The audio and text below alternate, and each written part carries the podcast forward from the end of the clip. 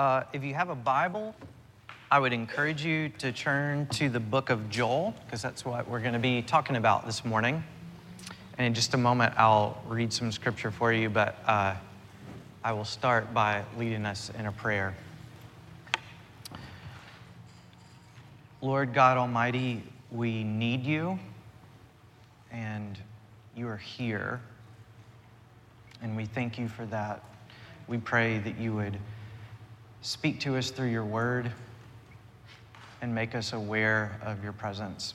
And we ask these things in the blessed name of Jesus Christ. Amen.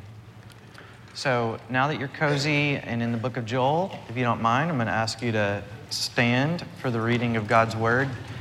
And I'm going to read Joel uh, chapter 2, verses 28 through 32. And this is what it says And it shall come to pass afterward that I will pour out my spirit on all flesh. Your sons and your daughters shall prophesy, your old men shall dream dreams, and your young men shall see visions. Even on the male and female servants in those days I will pour out my spirit. And I will show wonders in the heavens and on the earth blood and fire and columns of smoke. The sun shall be turned to darkness and the moon to blood before the great and awesome day of the Lord comes. And it shall come to pass that everyone who calls on the name of the Lord shall be saved. For in Mount Zion and in Jerusalem there shall be those who escape, as the Lord has said, and among the survivors shall be those whom the Lord calls. This is the word of the Lord. Amen. You may be seated. So, in May of 2000, I went to a conference for college age Christians in Memphis, Tennessee. Um, and the conference was called One Day. And on that one day, my life changed forever because that's the day, May 20th of 2000, that I would point to that in a field among 50,000 other students, I knew for sure that the Lord was calling me to ministry. And um, it has, it was the beginning of a lot of other paradigm shifts for me and changes that I can still uh, draw a straight line to today. So when I learned that there would be another one day conference in 2003, I knew that I had to get there, even if it meant driving with two girls that I hardly knew. And so that's what I did. Uh, there were three of us in a car, and we didn't know each other, and it was awkward. But this one wasn't in Memphis, it was in Sherman, Texas. So we were in the car for about 10 hours together. And when we arrived to the conference, it was basically like Woodstock, but for Jesus. It was like the middle of just hundreds of acres of farmland, so there's no street lights or anything. So we get there in the middle of the night, and it's dark and people greeted us at the gates and they've got their flashlights and they're giving us our wristbands and telling us where to go. And they basically said you've got a long drive before you get to where you're going to camp but we want you to prepare your heart and not just go in like goofy and like talking about whatever. And so they gave us a passage to read. And i was sitting in the back seat so i turned on the dome light and opened my bible and i read this for uh, everyone in the in the car, I began, Hear this, you elders, give ear, all inhabitants of the land. Has such a thing happened in your days, or in the days of your fathers? Tell your children of it, and let your children tell their children, and their children to another generation. And I was getting excited, and my voice was getting really intense. And then I kept reading, What the cutting locust left, the swarming locust has eaten. What the swarming locust left, the hopping locust has eaten. And what the hopping locust left, the destroying locust has eaten. Awake, you drunkards, and weep. And I was thinking, I was like really spirited in my reading of this and, and just speaking really intense. And I was like, I'm, I'm not getting what this has to do with this. And after about 10 seconds of utter uh, locust destruction, one of the girls was like, Are you sure you're reading the right passage? And I wasn't. Um, but that is my first and most enduring memory of reading Joel. So whenever I think of Joel, I think of locust and I think of reading it out loud at 2 a.m. in the middle of a field in Texas. Uh, but hopefully, after this morning, it'll be a bit more, uh, it'll make a bit more sense to you than it did to me that night.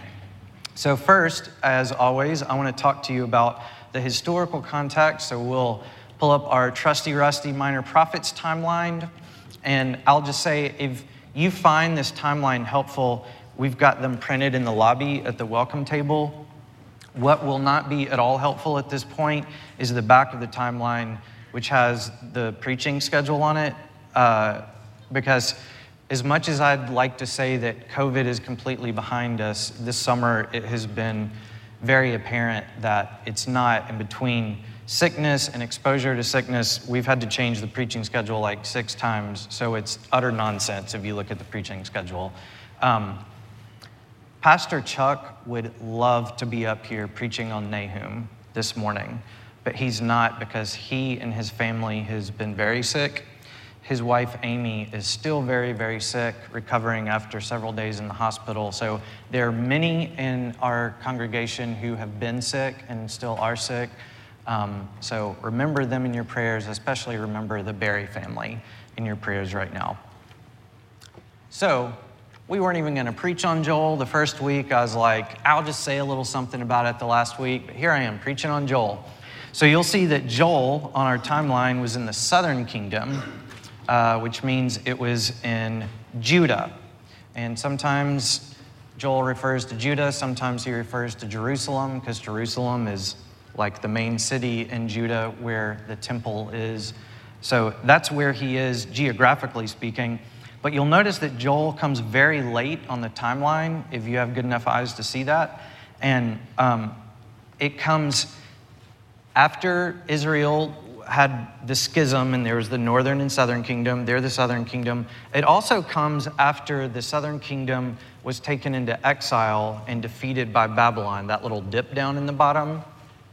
And it comes even after that, after Persia is now in power and the people of Judah are, have returned to, to their home. They've returned to Jerusalem.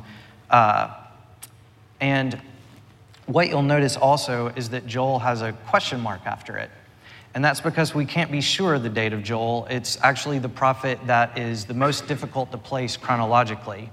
Because Joel doesn't mention a king, he doesn't mention a specific event or a specific world power that we can kind of like connect with any other thing that would help us to know the historical context.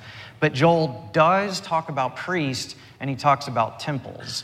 And we know that the temple was destroyed when they were sent into exile.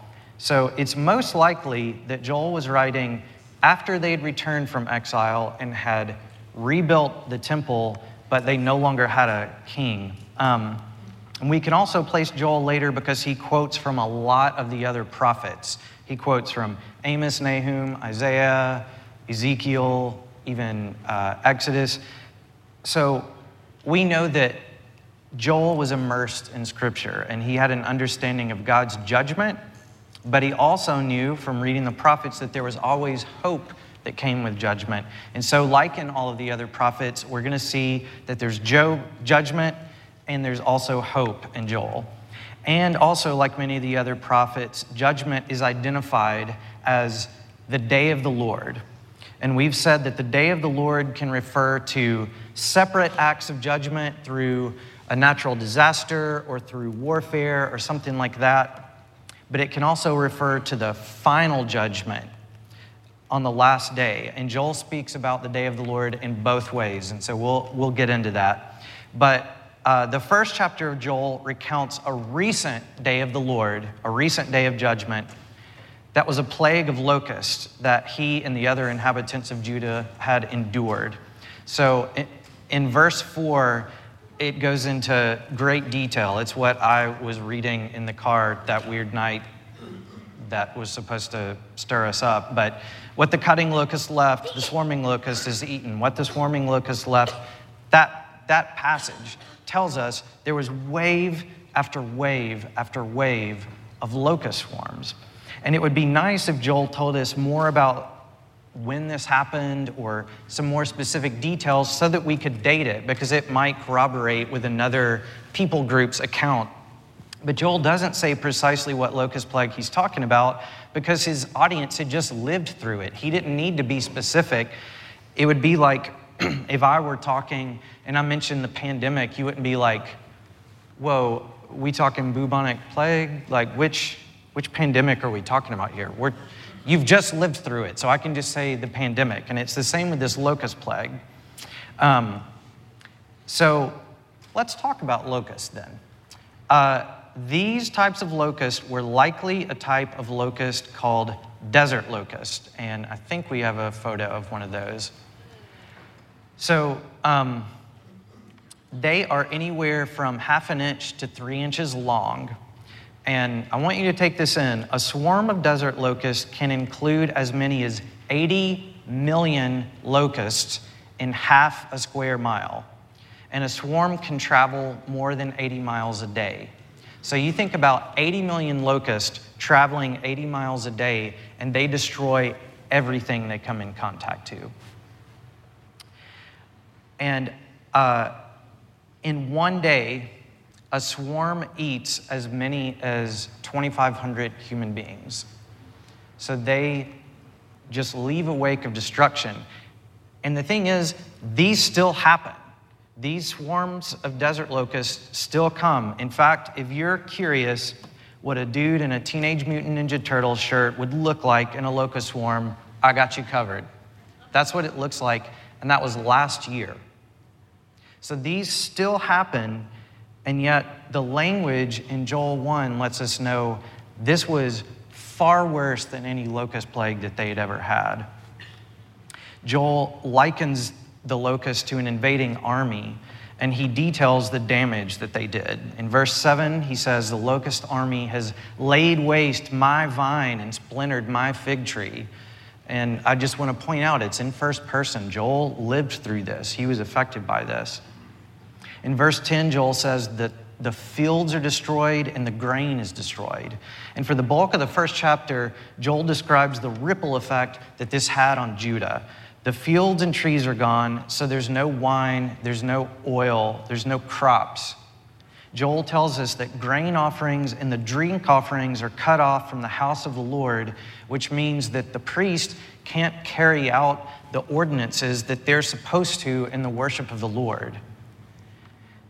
And I want you to remember what it felt like last year when it seemed like everything was falling apart and we couldn't even meet here together. Our inclination was we should probably be together, we should seek God together, and we couldn't even do that.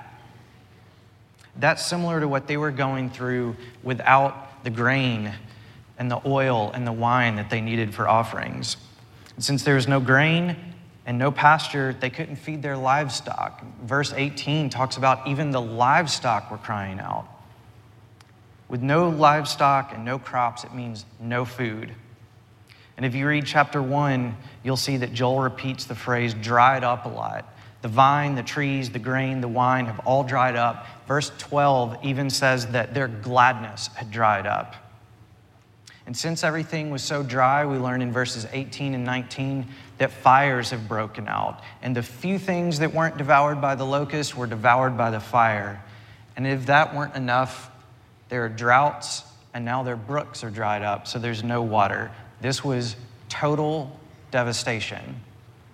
And I want you to pay attention to what Joel's response to all this devastation was in verse 13 and 14. It was a call to action, but it wasn't like, let's get some humanitarian NGOs in here. Let's get some low interest loans set up. Let's appeal for foreign aid.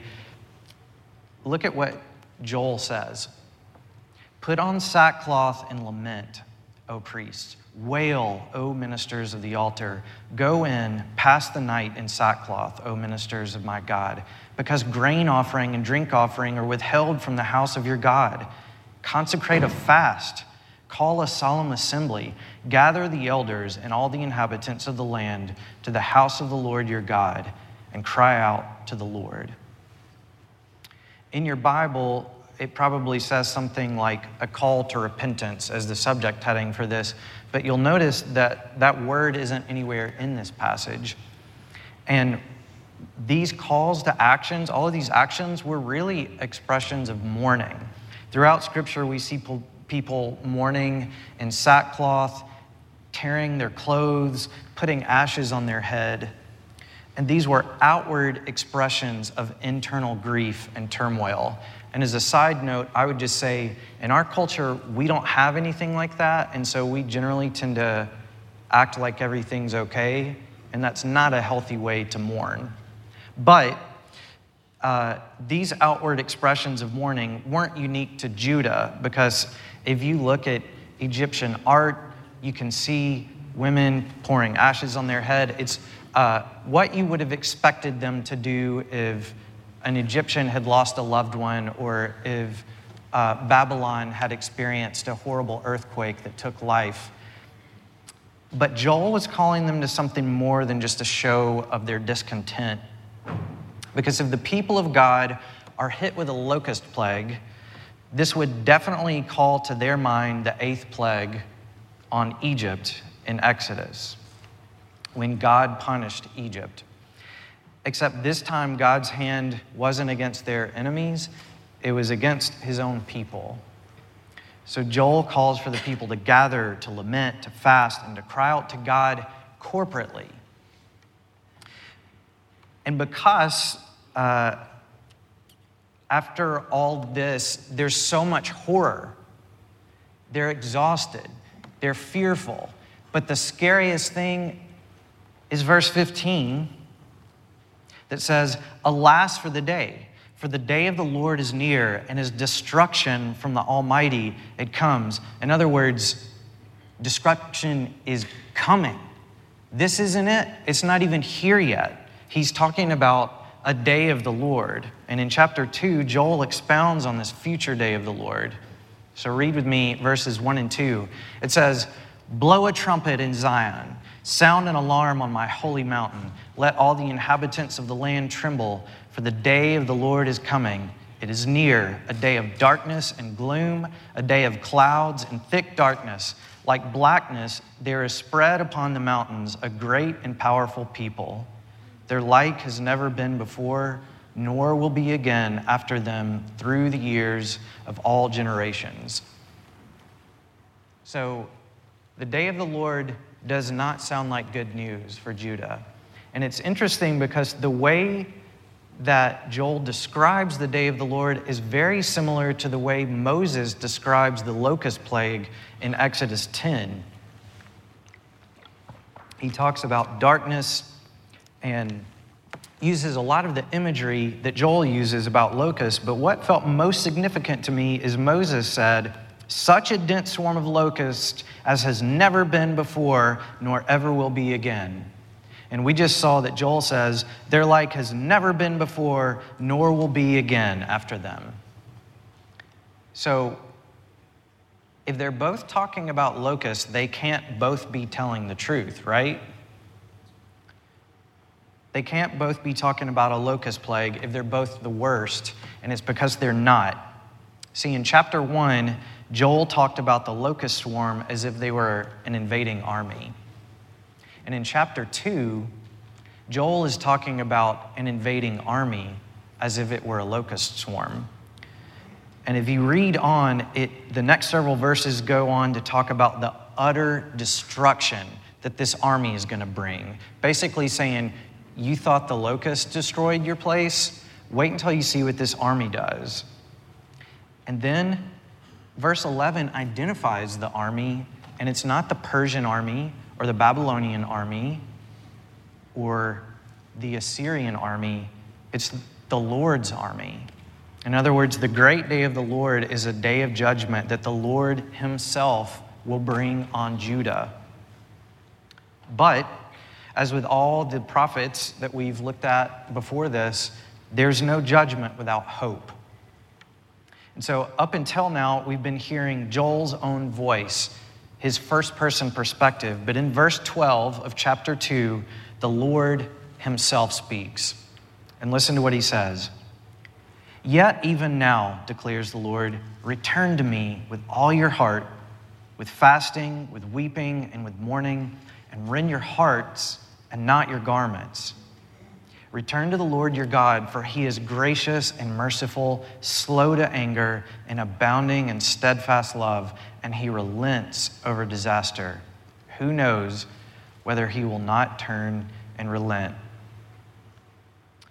The Lord says, Return to me, which means that his people have left. And this call to return, the word in Hebrew is shuv. It is the thread that ties all of the prophets together. Return. And the Lord does call for outward expressions of repentance, like weeping and fasting. But he says, rend your hearts and not your garments. He's calling his people to something more than an outward show. And he's looking for true brokenness in his people. And then the voice switches from the Lord talking about himself to Joel, who himself calls Judah to return. And as his basis for doing this, he quotes Exodus 34 and says, For he is gracious and merciful, slow to anger, and abounding in steadfast love. That's probably familiar to you because it's quoted by the psalmist, it's quoted by Jonah, it's quoted again and again. But the first time we see it is in Exodus 34. And it's beautiful what the Lord says about himself to Moses. We can't say that God is not a God of wrath because he is. But even his wrath and judgment are driven by love. It's the discipline of a loving father. And I think it's incredibly significant that Joel quotes this passage. There are many passages about the goodness and the steadfast love of the Lord, but he chooses this one because this was God's response to Moses when Moses cried out on behalf of Israel because they had built a golden calf and worshiped it. So here's another prophet speaking these words to Israel again, to the Lord's people who have broken his covenant. Do you see that? That this is what the Lord says about himself, even after some of the worst idolatry that we can imagine. After they repent, this is what he says about himself. But if we look at a natural disaster that devastated a nation and wrecked its economy, then it's not hard for us to see some connections to our current situation with COVID. And if we know that the locust plague on Judah was a divine act of judgment then we have to wonder is COVID an act of God's judgment on us? Have you wondered that? Is COVID an act of God's judgment on us? And my honest answer is I'm not sure. I'm going to share my view on this, but more than giving my opinions on what I think this is, I want to look at what God is clear on in Scripture. First, I want to point out that every instance of suffering is not divine punishment. If we look at the Old Testament, we can look at Job. He was called blameless and upright, one who feared God and turned away from evil. And yet, he had horrible, heartbreaking things that happened to him. But God had purposes that Job knew nothing about. And in John chapter 9, Jesus and his disciples encountered a man who was born blind and it says his disciples asked him, Rabbi, who sinned, this man or his parents, that he was born blind? Jesus answered, It was not that this man sinned or his parents, but that the works of God might be displayed in him. There's a sense in which all suffering is a result of sin. Uh, because if sin had never entered into creation, we wouldn't suffer. So sin is both a condition that we're born into, but sin is also individual acts of disobedience to God. But we can't assume that if a person or a group of people has something hard happen to them, that this is necessarily divine judgment. If you think of God's own people, Israel, they were enslaved in Egypt for 400 years, and there's nothing that would lead us to believe it was because of their disobedience. God avenged them and redeemed them, but it doesn't seem that their slavery was a divine punishment. We don't serve a God of karma. I think that's what we need to keep in mind. We don't serve a God of karma who repays us hardship every time we do something wrong, because that wouldn't be good news at all. That's no gospel at all. You do something wrong, God's going to do something bad to you. As Moses and Joel both said, we have a heavenly Father who is gracious and merciful. And yet, we also know from Scripture that there are also consequences for our sin. Romans 1 talks about the debilitating effects of suppressing the truth and denying God. And it's not just something that comes in the afterlife, it's something that happens in this life he talks about how those who do this become fools and are given over to their sinful desires. And then in Deuteronomy 28, there are 53 verses that detail curses for breaking God's commands. But these aren't to those people out there, these are to God's own people.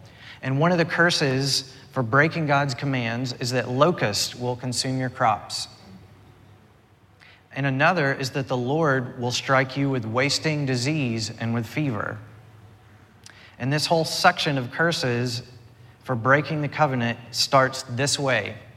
But if you will not obey the voice of the Lord your God, or be careful to do all his commandments and his statutes that I command you today, then all these curses shall come upon you and overtake you. Are any of you feeling good about your ability to keep all of God's commands? Of course not. Because none of us can perfectly keep the covenant, and so we rightfully deserve all the curses. But this is why the gospel of Jesus Christ is such good news. If we read Galatians 3:13, it tells us that Christ redeemed us from the curse of the law by becoming a curse for us. Do you see that? Christ became the curse that we deserve. The good news is that the covenant has been fulfilled in Jesus Christ, and the new covenant is in his blood, which was shed for all of those who hope in him. So, in short, I don't think generally that we can look at all suffering in the world and see it as an act of divine judgment. And I would say, even in Joel's day, there were probably faithful among him who were wondering is this, is this just a horrible thing that happened, or is this judgment? But God sent a prophet to say, Let me tell you exactly what this is, and call you to repentance. But it's interesting because Hebrews 1 tells us that God spoke to us through prophets, prophets in former times, but now who does he speak to us through? He speaks to us through Jesus. And the message of Christ is there is now no condemnation for those who are in Christ Jesus. So, does this mean then that God never brings judgment on his people or on the nations? No, it does not. And we know for sure from Scripture that there will be a great day of the Lord when Jesus confronts all evil and brings true justice and when you read about real justice, it's not just a descriptive word, it's not an act. Justice is an actual characteristic of God. And there's two different Hebrew words for justice. And one kind of has the legal judge kind of uh, feel to it, like he's going to be just in his judgments and rule. But there's also this other word that's used, and sometimes it's called righteousness but it has the idea of making things right. And Jesus is going to exercise justice in both of those ways being a just judge, but also making things right. And I want to make it clear that I am not saying that we don't need to bother with repentance. I don't look at Joel's charge to Judah and think, that was the Old Testament. We're living under the new covenant, so we don't really have to do that anymore. In fact, I would say everything that exists in time and space is a call to repentance because it's all pointing toward Jesus Christ. And that word repent simply means turn. If I'm trying to get somewhere on my own and I stubbornly am like, I know where I'm going and we're not getting there, my wife's like, let's just look at our phones. And it says, you need to be going east and you're going west. The proper response is admit that I'm wrong, humble myself, and turn and follow the directions. That's what repentance is. And when Jesus started preaching, his message was repent and believe. If you want to know what it takes to become a Christian, it's not Bible knowledge, it's not take this class, it's not jump through these hoops, it's repent and believe. And that's always the call to every single person. And for some of us, it's like Joel's call to return. Come back to me. And I need to hear this multiple times a day, and I need to heed this multiple times a day. But for others, the call to repent and believe means to turn from trying to do things your own way and believe in Jesus for the very first time. But everything that exists is a loving call from a good Father to repent and believe in Jesus Christ. Not because Christ is full of himself and he just needs all the attention, but because we are empty and lost apart from Christ. And in His love, God points us toward our only hope, the thing that we need the most. So, if we could definitively know one way or another that uh, the COVID pandemic is a divine judgment or it's not, I don't think that the result would be that much different either way. Because look at what it has done it's exposed our great need for Jesus it has exposed our great need for one another. It's shown us that our wealth and our status and our power can't save us or the ones that we love. And it's shown us that as much as we grasp for control, we ultimately can't control that much. And I, I do not think that God calls a bad thing good. Because right now, there are people in our midst reeling from this disease. There are people who have lost people that they have loved. And I am not trying to just sprinkle some syrup on this and say, it's okay, God's good. God suffers with us, and He does not call a bad thing good. But we do know that Christ is a Redeemer, and He works all things, even a pandemic, even a locust plague, for good.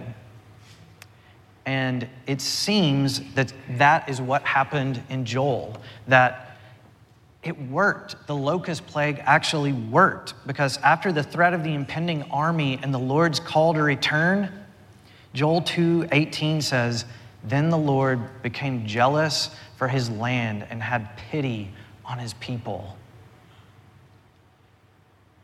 It's beautiful the Lord begins to list all the ways that He will restore the things that were lost in the plague. And this shows us that the Lord's heart for His people and the purpose of His discipline is for our good. And then the Lord's focus shifts to a future day. And the odd thing is that future day for us took place about 2,000 years ago in Jerusalem on the day of Pentecost. In Acts chapter 2, Shortly after Jesus had been crucified and rose again three days later and appeared to his followers for 40 days and then ascended into heaven where he's seated at the right hand of God. Shortly after this, his followers were gathered together in a room and they heard a wind from heaven that filled the room.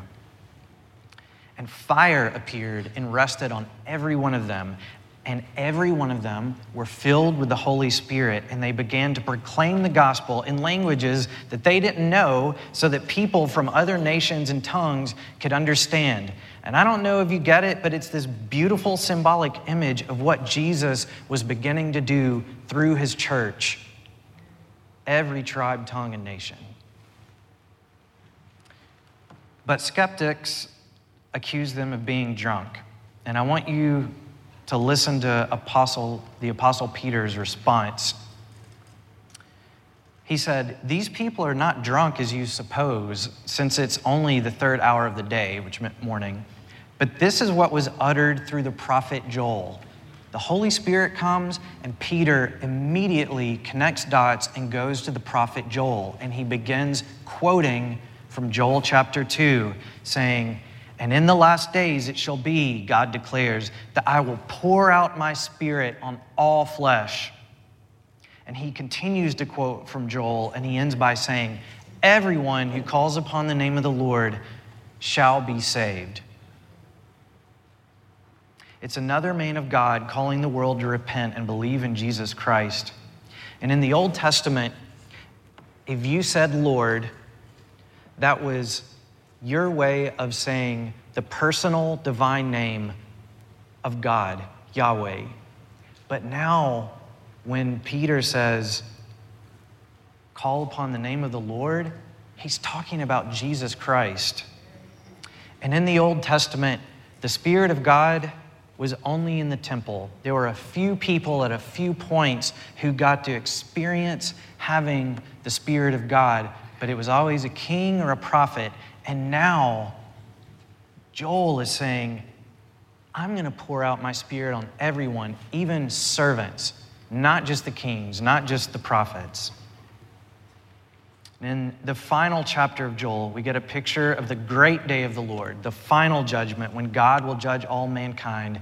And it's a day of wrath and destruction for the nations who scoffed at God and abused his children. I imagine it was almost exciting for Judah hearing about it after they had repented and after the Lord had restored their fortunes because it goes through this litany of people who had abused them. And it says they sold their children into slavery and they did all these horrible things. And you see, like, dad's going to take care of this. But listen to what it means to those who seek him. It says, The Lord roars from Zion and utters his voice from Jerusalem, and the heavens and the earth quake. But the Lord is a refuge to his people, a stronghold to the people of Israel. So, the very thing that the nation should fear is the thing that keeps the people of God safe. So you shall know that I am the Lord your God who dwells in Zion, my holy mountain, and Jerusalem shall be holy, and strangers shall never again pass through it. God's people will be holy. And he doesn't say that our sin will be tolerated. He says we will be holy, righteous, sinless, perfect. And this only makes sense if Christ Jesus cleanses and makes us holy and enables us by his Spirit to be holy. But shy of the Holy Spirit, we will always fall away. Now, I want to sum up Joel by just showing you the pattern that emerges over these three chapters. In chapter one, there's a past day of the Lord, that locust plague, in which God judged his people, and the proper, the proper response to this is repentance. In chapter 2, there's a warning of a day of the Lord for those who fail to seek God, and it's going to come in the form of a massive army of the Lord. And the proper response to this is repentance. And in chapter 3, Joel looks to the ultimate day of the Lord when Christ will return and confront all evil and make all things new. And the proper response is repentance. When we are in the midst of suffering, it is easy for us to look around and think, I can't see anything good. And so we either say, There must be no God or we say, if there is a God, he must not be good. Because how would he let these things happen? And the fact is, it's a mystery. We can't know all that there is to know about God, but we can know God. God knows the number of hairs on your head, and He knows everything that He need, that you need. However, You are hurting right now, emotionally, spiritually, physically, financially. He knows it. And there's no promise in Scripture that says, if you just seek Jesus, everything's going to be okay. In fact, Jesus told his followers, In this world you will have trouble, but take heart, I've overcome the world. God knows what we need. And so he points us to what we ultimately need. And sometimes, even in the suffering and in the hard things, we wake up with this vital awareness I can't do this on my own. God, I can't do this without you. And I don't know if there's any better gift this side of heaven. We need the Spirit of God. And the good news of the gospel is it is ours if we repent and believe that Jesus is Lord. So let me close by the Lord's own words to his people. Yet, even now, declares the Lord, return to me with all your heart, with fasting, with weeping, and with mourning, and rend your hearts and not your garments. Return to the Lord your God, for he is gracious and merciful, slow to anger, and abounding in steadfast love. Let's pray. God, thank you that you love us. When we are unable to see anything lovable in ourselves, or when we think that we are more lovable than anyone else and we utterly ignore you and those around us, you are steadfast and your love is steadfast. And we need you every hour. Lord, would you please, in the name of Jesus, bring comfort and healing and hope to those in our family who are hurting. And rather than questioning you and your goodness, may we know and believe, even when we can't see, that you are good and that you love us. And may it constantly draw us back to faith and repentance in the Lord Jesus Christ. And we pray these things in his name. Amen.